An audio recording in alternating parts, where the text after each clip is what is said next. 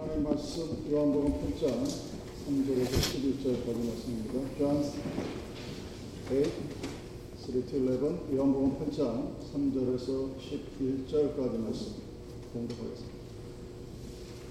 서기관들과 바리새인들이 가늠적이 잡힌 여자를 끌고 와서 가운데 세우고 예수께 말하되 선생이여 이 여자가 가늠하다가 현직에 잡혔나이다. 모세는 율법에 이러한 여자를 돌로 치라 명하였거니와 선생은 어떻게 말하겠나요? 저희가 이렇게 말하면 고소할 조건을 얻고자 하여 예수를 시험함이라. 예수께서 몸을 고치사 손가락으로 땅에 쓰시니 저희가 묻기를 맞이 아니하는지라. 이에 일어나 가라사대 너희 중에 죄 없는 자가 먼저 돌로 치라 하시오.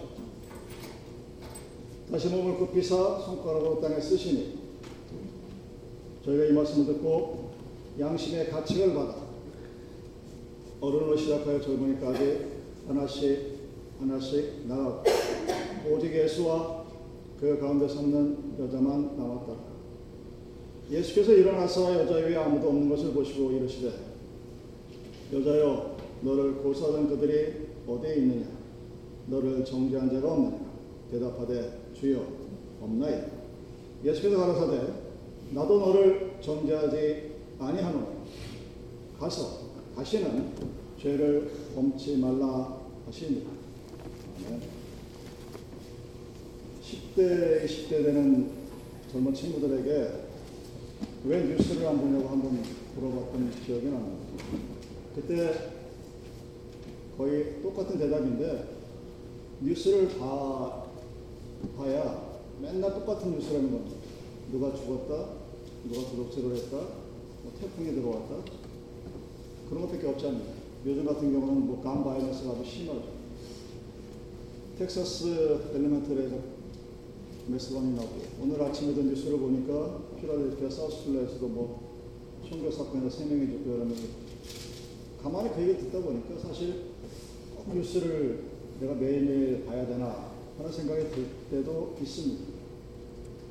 물론 그 뉴스에 나오는 게 우리가 사는 이 세상의 전부는 아니지만 왜 뉴스의 대부분을 이런 violence가 차지하고 있을까 궁금하지 않을 수가 없습니다.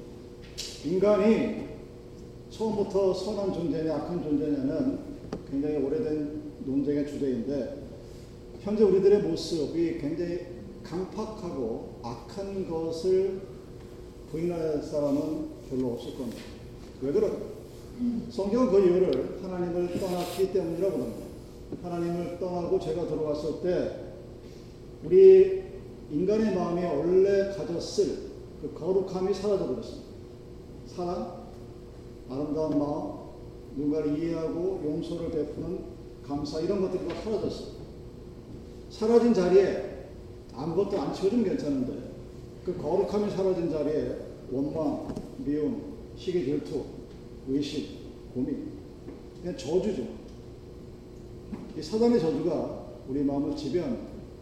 교회가 세상의 빛과 소금이 되지 못하는 이유가 바로 여기에 있습니다. 그러니까 교인이나 하면, 교회라 하면 거룩한 존재라는 이 기본 캐릭터가 분명했으면 우리는 거룩한 존재요, 사랑을 하는 존재요, 용서하고 이해하고 베풀고 감사하는 존재가 되어야 되는데 그렇지 못하다는 사실 우리는 부정하지 못합니다. 한국 교인이 약 25% 정도 된다고 해요. 여러분 한국이 기독교 국가인 것 같죠? 아니요. 캐톨릭 다 합쳐봐야 30% 조금 넘습니다. 미국 통계가 약 65%. 그러니까 지금 하면 아마 60% 정도 떨어졌겠죠. 이런 정도의 사람들이 만약 세상과 똑같은 불만, 불안, 저주스러운 마음을 가지고 살아간다. 잘못된 것이겠죠. 분명한 것은 그리스도인들은 크리스찬으로서의 바로미터가, 잣대가 분명히 있어야 합니다. 그리스도에 가진 기준이 무엇이냐? 그래서 성도로서 내가 중생한 기독교인이라면 이런 문제를 어떻게 바라봐야 하고 어떻게 해석하고 어떻게 평가하고 어떻게 대처하는 여러분이 세상을 바라보는 기준은 성경을 기준한 그리스도 안에서입니다. In Christ. 그리스도 안에서 세상을 바라보는 것이 기독교인의 올바른 자세입니다. 여러분들이 세상을 살아가면서 남이 잘 되는 것 보면 정말 기쁘고 감사하고 남이 잘 안 되는 걸 보면 마음이 답답하고 아프고 제가 예전에도 말씀드린 것 같지만 성경의 은사가 다 좋은 것 같은데 치유의 은사가 좋기도 하면서 불편한 것이 뭐냐면 똑같이요. 그러니까 저 사람이 얼마나 아픈지 겉으로 드러나는 건 상관이 없어요. 뭐 뼈가 부러지고 피가 나고 이런 거는 그냥 보면 알 것 같은데 마음이 뒤틀려져서 아픈 그 아픈 마음을 설명할 길이 없는데 기도하면 그 마음이 똑같이 와요. 너무 아파서 정말 기도하기가 싫을 정도. 이런 것이 하나님이 주는 하나님 사랑이 갖고 있는 마음입니다. 그런데 교회에서 보면 남이 잘 되는 것 보면 마음이 답답해져요. 못 되는 걸 보면 신났다고 동대문에 소문을 냅니다. 누가 잘 됐다는 소문과 누가 망했다는 소문의 전파 속도를 비교하면 한 10대 1 정도. 그 정보 파트에서 그 비교하는 기준이 있습니다. 그러니까 저 사람이 망했어 하는 소식은 하루 만에 대한민국까지 전해지고 야, 이 사람이 정말 잘 됐어 하는 이야기는 한 달 정도 지나야 대한민국에 도달합니다. 그게 우리가 갖고 있는 겉으로 드러나지 않지만 잘못된 그런 마음이죠. 하나님의 나라라고 하는 이 교회, 하나님의 나라라고 하는 하나님의 주, 시민으로 살겠다는 우리들은 하나님의 통치가 이루어지는 곳에 산다는 것을 의미합니다. 그래서 하나님이 내 마음을 지배하고 성령의 역사가 나를 컨트롤할 때 나는 천국이 됩니다. 그래서 내가 기쁘면 하나님이 나에게 기쁨을 주시면 모든 것이 기쁨입니다. 하나님이 나에게 용기를 주시면 세상에 겁날 게 없게 되는 거예요. 하나님이 나를 감사케 하면 세상 모든 일이 감사해요. 행복의 제일 조건이 뭔지 아십니까? Your daily life. 여러분의 일상생활이 행복하고 감사한 거예요. 그게 없으면 여러분 마음에 내가 오늘 아침에 일어나서 밥을 먹고 교회를 나올 수 있고 하는 이 모든 매일매일 베풀어드리는 너무나 당연한 것 같은 것에 대한 감사가 없고 행복이 없으면 그 사람 그때부터 이제 행복이라는 손에 잡히지 않는 파란 새를 찾아 헤매 되겠니다 헤매다가 옆에 있는 행복을 놓치게 되는 그런 삶을 살아가는 당연히 평화로울 수 없죠. 내 마음에 기쁨이 없는데 하나님이 내 마음에 평화를 주지 않았는데 세상에 그 어떤 것이 있어도 세상은 여러분들에게 평안케 할 수 있는 능력이 없습니다. 오직 예수만이 being peace 평화롭게 할 수 있는 그 유일한 힘입니다. 찬송가 중에 여러분 아주 은혜로운 찬송이 다 은혜롭지만 내 영혼이 은총이고 중한해진 복보보니 슬픔 많은 이 세상도 천국으로 하자. 뭐가 변했습니까? 내 마음이 변했습니다. 세상은 똑같습니다. 여러분이 어떻게 살아가든 세상은 똑같아. 세상은 똑같이 지금까지 해오던 대로 누구는 누군가를 속이고 세상 걸 가지기 위해서 남들을 욕하고 살아가는데 그 세상이 천국으로 변한다. 그래서 한국교회 교회가 갖고 있는 가장 잘못된 천국관이 무엇이냐? 죽어야 천국 간다. 오늘 살면서 내가 오늘 살아가면서 하나님과 함께하는 천국의 기쁨을 요만큼도 누리지 못하는데 나는 그 죽으면 그냥 천국 간다고? 여러분 그거나 종교개혁 시대에 면제부를 파는 천주교랑 별로 다를 바가 없습니다. 그럼 천국은 여러분이 오늘 하나님의 성령의 지배를 받아서 그 하나님이 우리에게 주시는 거룩함, 감사, 기쁨, 평안 이게 나를 지배하느냐 나는 그렇게 살아오고 있느냐 거기에 달려 있는 것입니다. 같은 세상에 똑같은 세상에 세상의 본질은 그렇게 변하지 않습니다. 2000년 전, 3000년의 고전이라고 하는 그 클래식이 클래식 리더리처가 지금도 힘을 발휘하는 이유는 인간이 갖고 있는 본성이 2000년 전 원시 세대나 2000년 지난 오늘 현대 사회나 별로 다를 바 없다는 이야기입니다. 그런데 그 변하지 않는 본질을 갖고 있는 세상이 다르게 보이는 것. 여러분 그것이 신앙의 본질입니다. 내가 믿음이 있다는 얘기는 내 믿음으로 세상을 바라볼 때 이 세상이 천국으로 바뀌는 것을 체험하면서 살아가는 것을 의미하는 것입니다. 예전에 필리핀 선교사가 전해준 이야기가 있습니다. 한국은 명절날 시급을 하죠. 필리핀은 명절날 닭싸움을 한다고 그 필리핀을 가다 보면 길가 중간중간 큰 건물에 사람들이 막 모인대요. 쉬는 날에. 가서 보면 닭 두 마리를 올려다 놓고 닭끼리 싸우고 붙입니다. 물론 거기다 돈을 걸죠. 갬블을 안 하면 그게 재밌을 리가 없죠. 그래가지고 이긴 쪽에 진 쪽에 돈을 다 가져가는 그런 시스템입니다. 근데 잔인한 것이 닭두 마리가 싸운다고 한 명이 근데 죽을 리가 없잖아요. 그냥 한 5분 정도 싸우게 내버려 둔다고 그럽니다. 근데 결투가 결정이 돼서 한 명이 죽으면 상관이 없는데 그렇지 않으면 그 닭발 뒤에다가 면도날을 달아놓는다고 그러면 그 면도날이 스치면 그 바로 죽겠죠. 피가 나고. 그럼 사람들이 화나고 이긴 쪽은 이겼다고 돈 땄다고 화나고 진 쪽은 돈을 잃었으니까 그렇고 필리핀이라는 나라가 1970년도에 대한민국보다 3배 정도 잘 벌었어요. 여러분 장충체육관이라는 거 기억하실지 모르겠는데 아마 기억도 안 나시겠지만 그때 당시 대한민국이 1970년에 했던 유일한 실내 체육관입니다. 그걸 지어준 나라가 필리핀이에요. 필리핀의 원조를 받아서 지은 겁니다. 근데 그런 나라가 왜 지금 이방으로 사느냐? 닭싸움 같은 거나 하고서 인생을 즐기니까 그렇습니다. 필리핀 사람들이 돈을 벌기 위해서 로또도 하지만 로또보다 더 확률이 큰 게 그래요. 닭, 싸움하는 닭을 기르는 산업이 엄청 번성한 거예요. 그러니 나라가 그 모양 그 꼴이 되는 겁니다. 돈을 벌어야 되겠다. 닭 싸움을 시켜서 닭을 기르야 되겠다. 이런 생각으로 살아가니 산업이 발전할 리가 없고 나라가 발전할 리가 없죠. 즐기는 것 굉장히 중요합니다. Enjoy your life 굉장히 중요해요. 여러분의 삶을 즐기십시오. 그러나 무엇을 좋아하고 정말 무엇을 즐기고 내 삶이 과연 어떤 의미가 있는지 돌아보며 사는 것은 훨씬 더 중요합니다.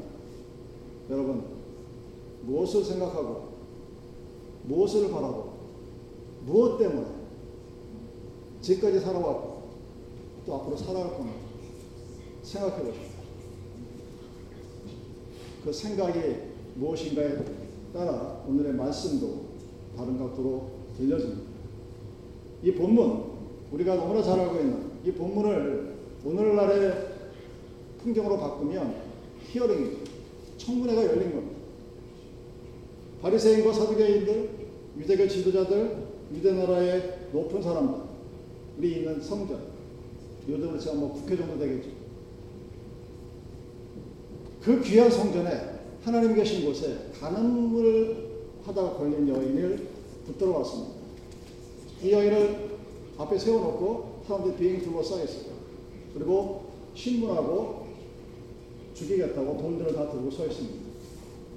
근데 여러분 한 가지 놓치지 말아야 될 것은 남자가 없어요.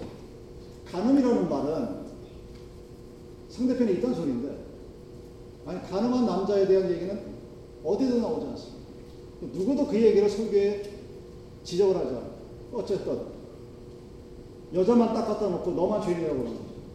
똑같은 제대로 된 법이라면 그 가늠한 남자도 처벌을 받아야 되는데 여자가 여자만 있습니다. 그리고 질문들을 합니다.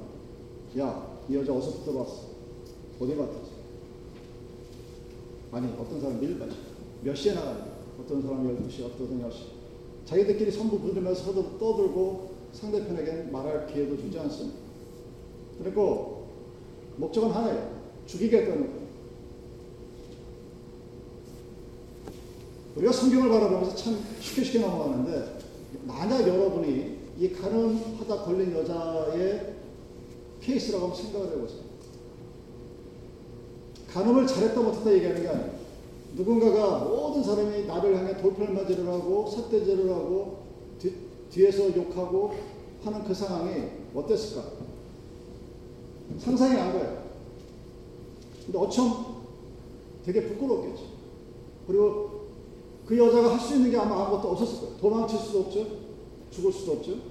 유일한 방법은 돌에 맞아 죽는 방법밖에 없습니다. 그것이 유일하게 그 상황을 탈출할 수 있는 해결책입니다.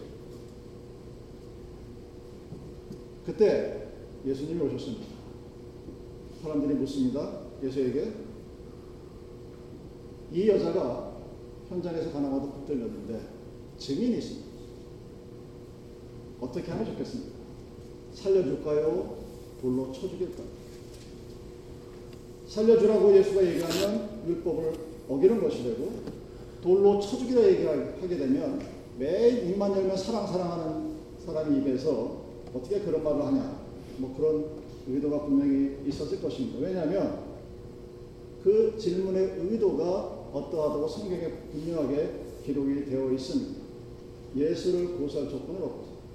그러니까 예수라는 하나님의 아들이 있고 성경이라는 우리에게 주신 하나님의 말씀이 있는데 그것을 바라볼 때 어떤 의도를 가지고 바라보느냐가 중요하다는 얘기죠. 지혜를 얻어서 이 문제를 잘 슬기롭게 해결하겠다는 것이 아닙니다. 어떻게 해서든 예수를 공경에 빠뜨려서 자신의 이익을 취하겠다는 거죠.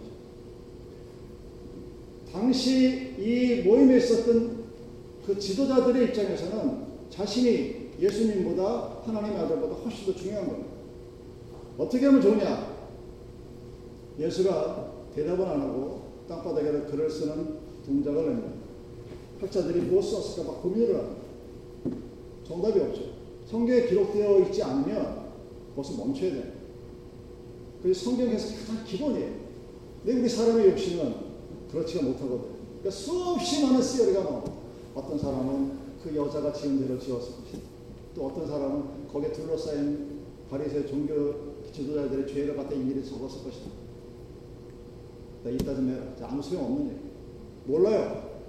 성경은 그걸 기록하지 않습니다. 왜? 중요하지가 않으니. 우리 모두가 한 사람을 욕합니다. 저 여자만 나쁘다고 해요. 가장 기본적으로 그 여자와 가늠한 그 남자를 지적을 해야 되는데 얘기하지 않습니다. 아무도 문제 제기하지 않습니다. 그것이 그 당시에 풍습이었고 아마 지금도 그럴 거예요. 나는 문제가 없고 우리들은 문제가 없는데 저 사람은 문제가 있다. 여러분 이런 현상이 교회에서 안 벌어지는 것 같습니까? 자주 벌어져요.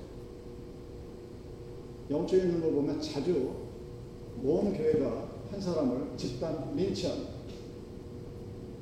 근데 하나님은 우리 같지 않고 거룩함이 사라지고 사랑이 사라지고 관념과 인내가 사라지고 다른 사단의 저주를 가득 우리 같은 인간의 악한 본성이 하나님이 가진 본성이 아닙니다.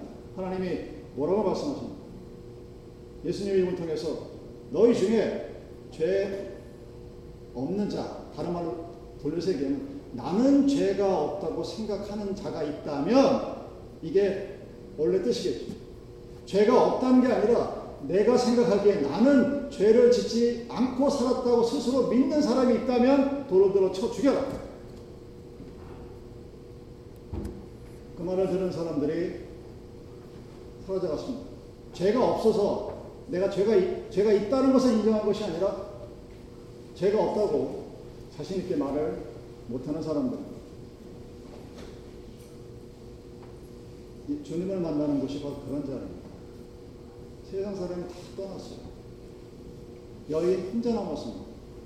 그때 주님이 그 여인에게 다가갑니다. 기독교의 본질은 내가 하나님 앞에 설 수 없다는 것을 자각하고 스스로 하나님 앞에 한탄하고 울고 불고 할 때 그때 예수님이 찾아옵니다. 나는 하나님 앞에 은혜 받을 자요, 능력 있는 자요, 축복 받을 만한 자라고 생각하면 예수는 오지 않고 광명한 천사가 다가옵니다. 광명한 천사의 또 다른 이름은 사단입니다. 주님은 언제나 혼자 있을 때, 단 둘이 계실 때 만납니다. 모든 사람을 보낸 게 누굽니까? 주님의 말씀이죠.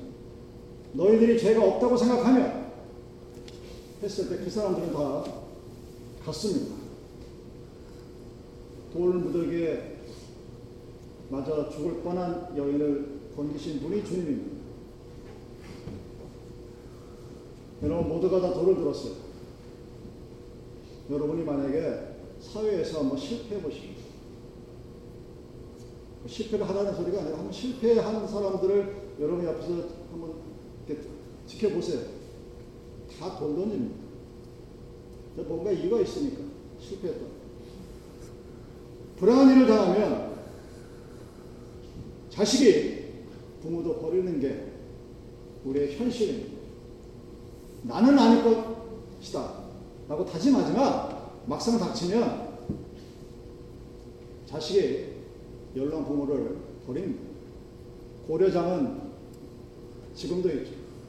요즘 필리핀으로 보내고 요즘은 필리핀 보내기 힘드니까 요양원으로 보내고 요양을 보낸 사람을 욕하는 게 아니라 그렇게 말처럼 사랑을 실천하고 사는 것이 쉽지 않은 거예요.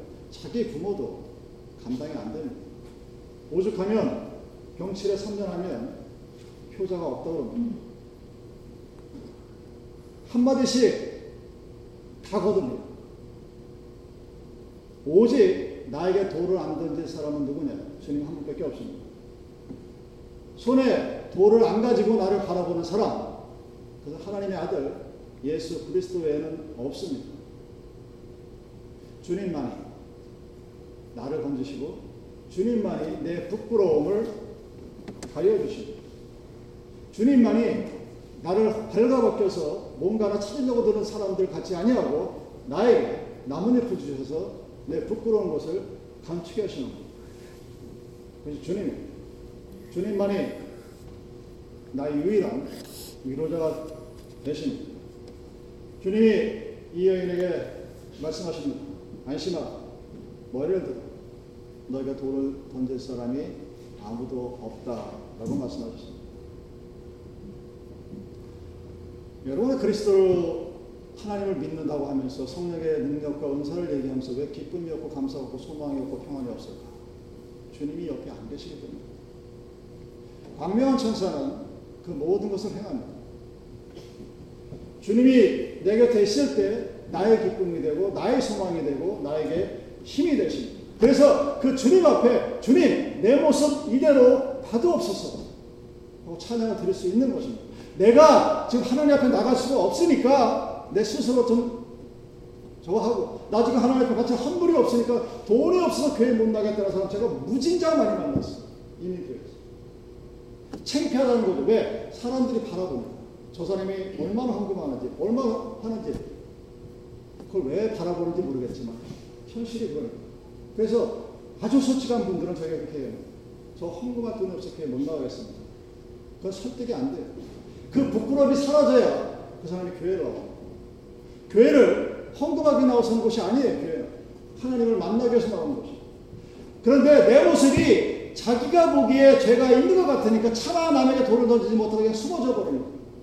하나님을 만나는 것은 내 모습 이대로 주받아 없어서 하고 찬송하며 나아가는 것처럼 내 부끄러움도, 내 아픔도, 내 슬픔도 하나님 앞에 내놓을 수 있는 사람입니다. 그래야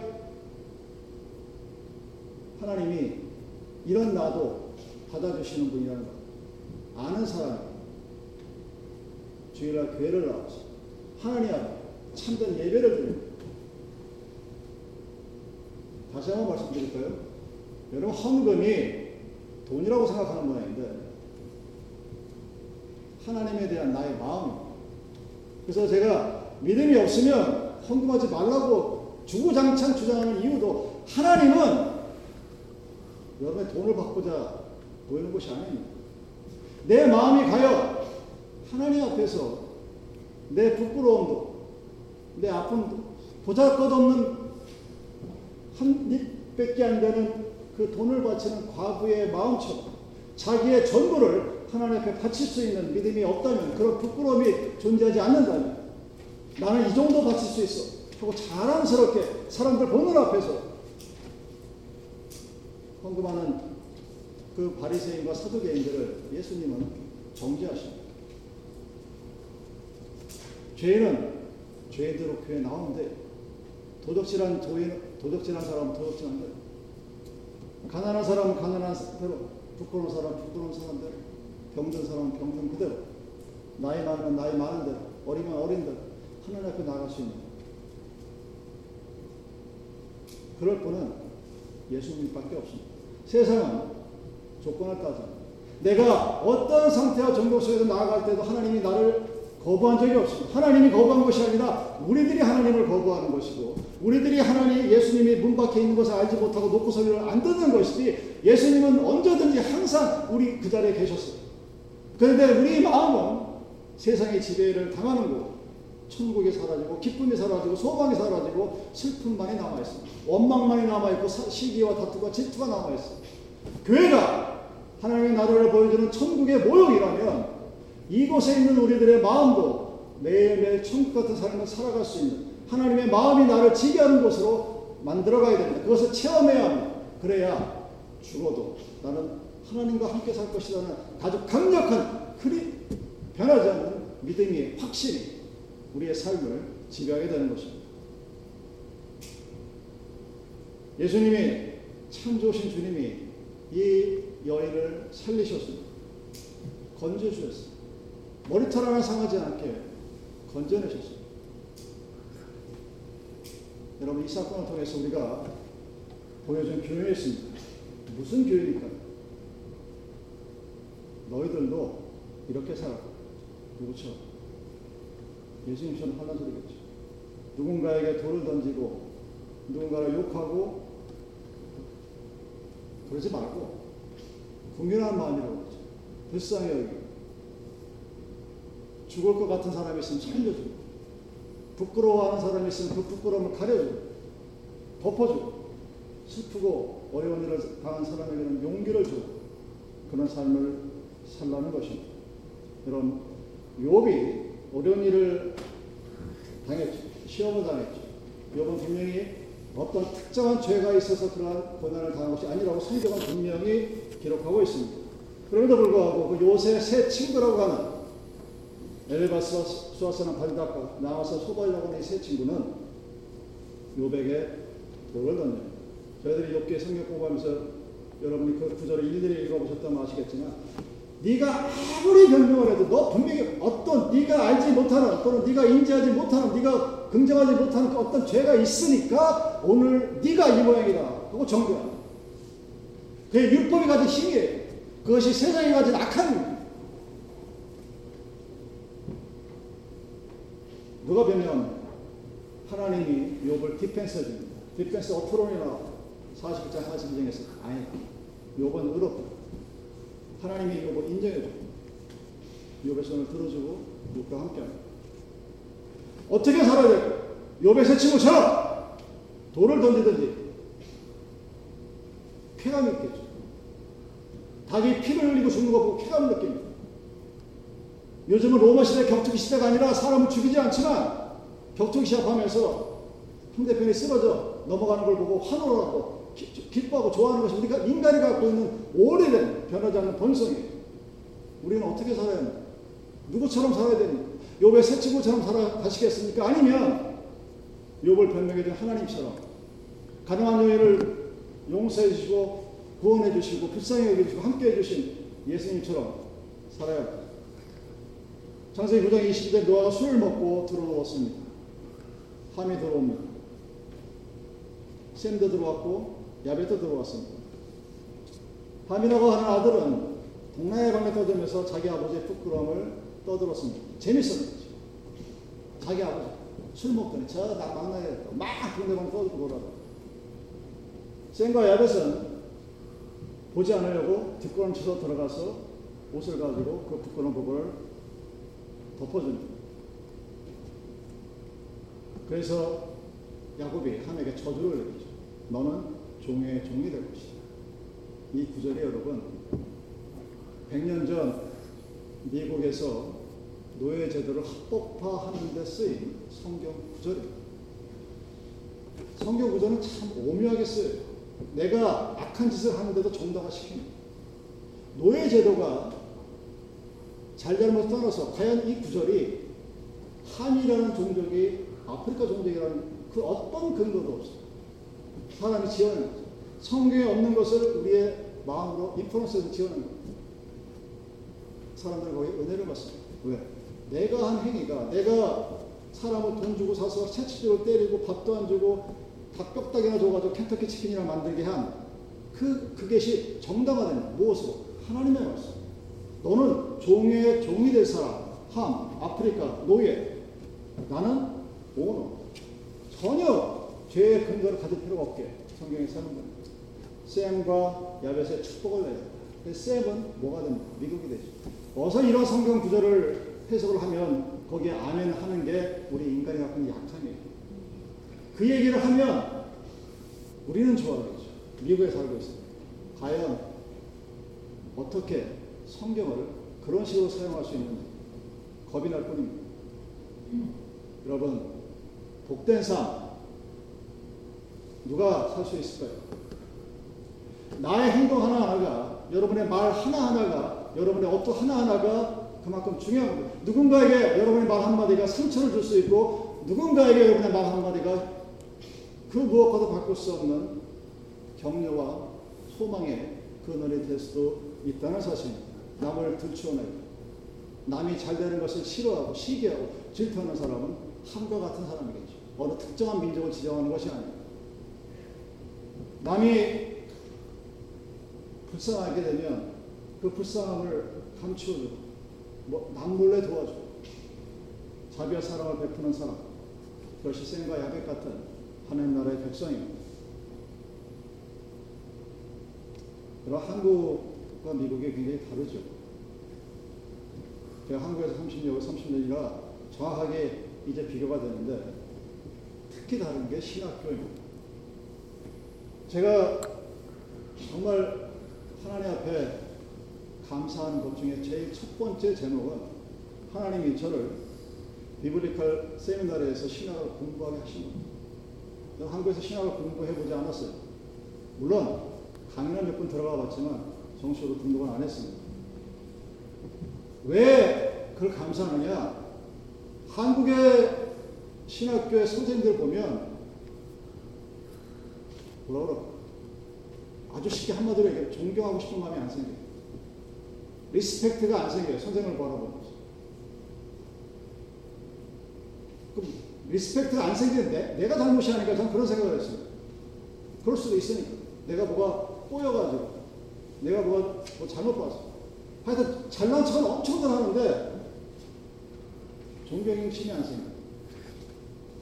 미국에 왔습니다. 영어가 잘 될 리가 없죠. 한 반이나 알아들었을까? 1, 2년 동안. 그런데 참 신기한 건 존경스러워. 그 소장님들, 교장님들, 닥터 버너이, 닥터 프리만, 닥터 쇼그레. 지금도 이런 기억나고 닥터 쇼그레. 그 수업 시간에 무슨 얘기가 했는지가 30년이 거의 되는 지금도 내 머릿속에 기억이 나요. 조직 시간 시간에 교수님 이걸 이렇게 해석했었어요. 닥터 푼남이 히브리를 가지고 이거를 이렇게 해석하라고 했어요. 기억이 나요, 지금도. 기억이 나서 존경스러운 것이 아니라 그분들이 살아가는 삶의 태도가 너무나도 헌신적이고 거짓이 느껴지지가 않아요. 자기 마음 그대로. 학생들을 사랑하고 영어 못하는 저 같은 사람이 들어가면 어떻게 하면 나를 도와줄까? 자기가 할 수 있는 최대한의 모든 권한을 동원해서 나를 도와주려고 애를 씁니다. 그리고 그것이 단지 도, 나를 돈벌이의 한 대상으로 생각하는 것이 아니라 얘가 잘 커서 목사가 되고 하나님의 나라가 확장되어지는데 올바르게 사용되어질수록 하겠다는 그 의지와 신념과 믿음이 눈에 보여요. 눈에 보인 저뿐만이 아니에요. 저와 함께 그, 그 공부했을 90년대 초반에 모든 한국 학생들이 갖고 있었던 단 하나 교수님에 대한 존경심입니다. 지금도 닥터 푼남의 그 강의 내용이 생각이 나고 닥터 보노이가 포스트킹 세커킹 얘기하면서 역사를 어떻게 바라봐야 되는지가 잊혀지지가 않습니다. 여러분들 여러분 학창생활 대학교 나오셨을 텐데 손에 한번 꼽아보세요. 내가 이 선생님 진짜 내 이 선생님 때문에 내 인생이 바뀌었다 하는 분이 한 명이라도 계시다면 여러분 인생은 축복받은 인생입니다. 왜 이 차이가 생겼을까? 왜 한국에 미국에 와서 박사학위를 따고 돌아오신 분들은 그렇게 제가 그런 말하기 좀 건방져 보여요. 잘난 척하고 겸손함이 없어요. 우리 신학교 교수님들은 별명이 다 미스터 험블이 그렇게 많이 하는 거다. 그렇게 똑똑한 것 같은데 항상 상대편의 말을 들어주고 내가 되지도 않는 영어로 뭐라고 떠들면 다 일일이 들어주고 이해하려고 애쓰고 감싸주게 보여요. 여러분 이 땅에 보면 형편없는 목사도 참 많죠. 그런데 돌 던질 사람만 있는 것이 아닙니다. 형편없는 목사들이 많은 것 같지만 사실은 이름도 없고 알려지도 않고 훌륭한 목사님들 세상에 더 많이 존재합니다. 그래서 교회가 2000년을 버텨온 거예요. 여러분 교회 역사에 나오는 그 수많은 흑역사에 나타난 목사들만 이 세상에 존재한다면 천주교는 진작에 무너졌을 것이고 개신교 당내교는 이미 신사상표 때 끝장나고 그랬을 겁니다. 근데 그렇지 않습니다. 주기철 목사만 있는 게 아니에요. 이름도 없는 알려지지 않은 헌신하는 그런 목회자들이 훨씬 더 많이 있다는 사실입니다. 잘못된 소문은 쉽게 퍼집니다. 아름다운 행위는 잘 전해지지 않습니다. 왜? 우리는 누군가를 칭찬하는 행위가 욕하는 것보다 어렵습니다. 남을 정죄하는 것은 쉽게 하지만 남이 잘했다고 칭찬하기가 어려운 게 우리들의 사람입니다. 교회가 어렵다 그러죠. 앞으로 교회가 어찌 될까 걱정스러워합니다.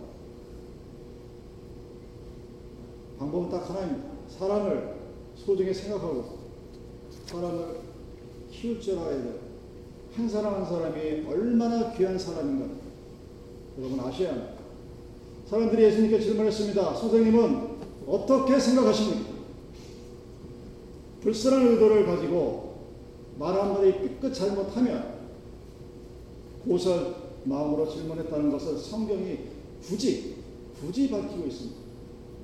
그 사람들의 마음이 이랬다고 성경이 굳이 거기다 기록해 놨습니다.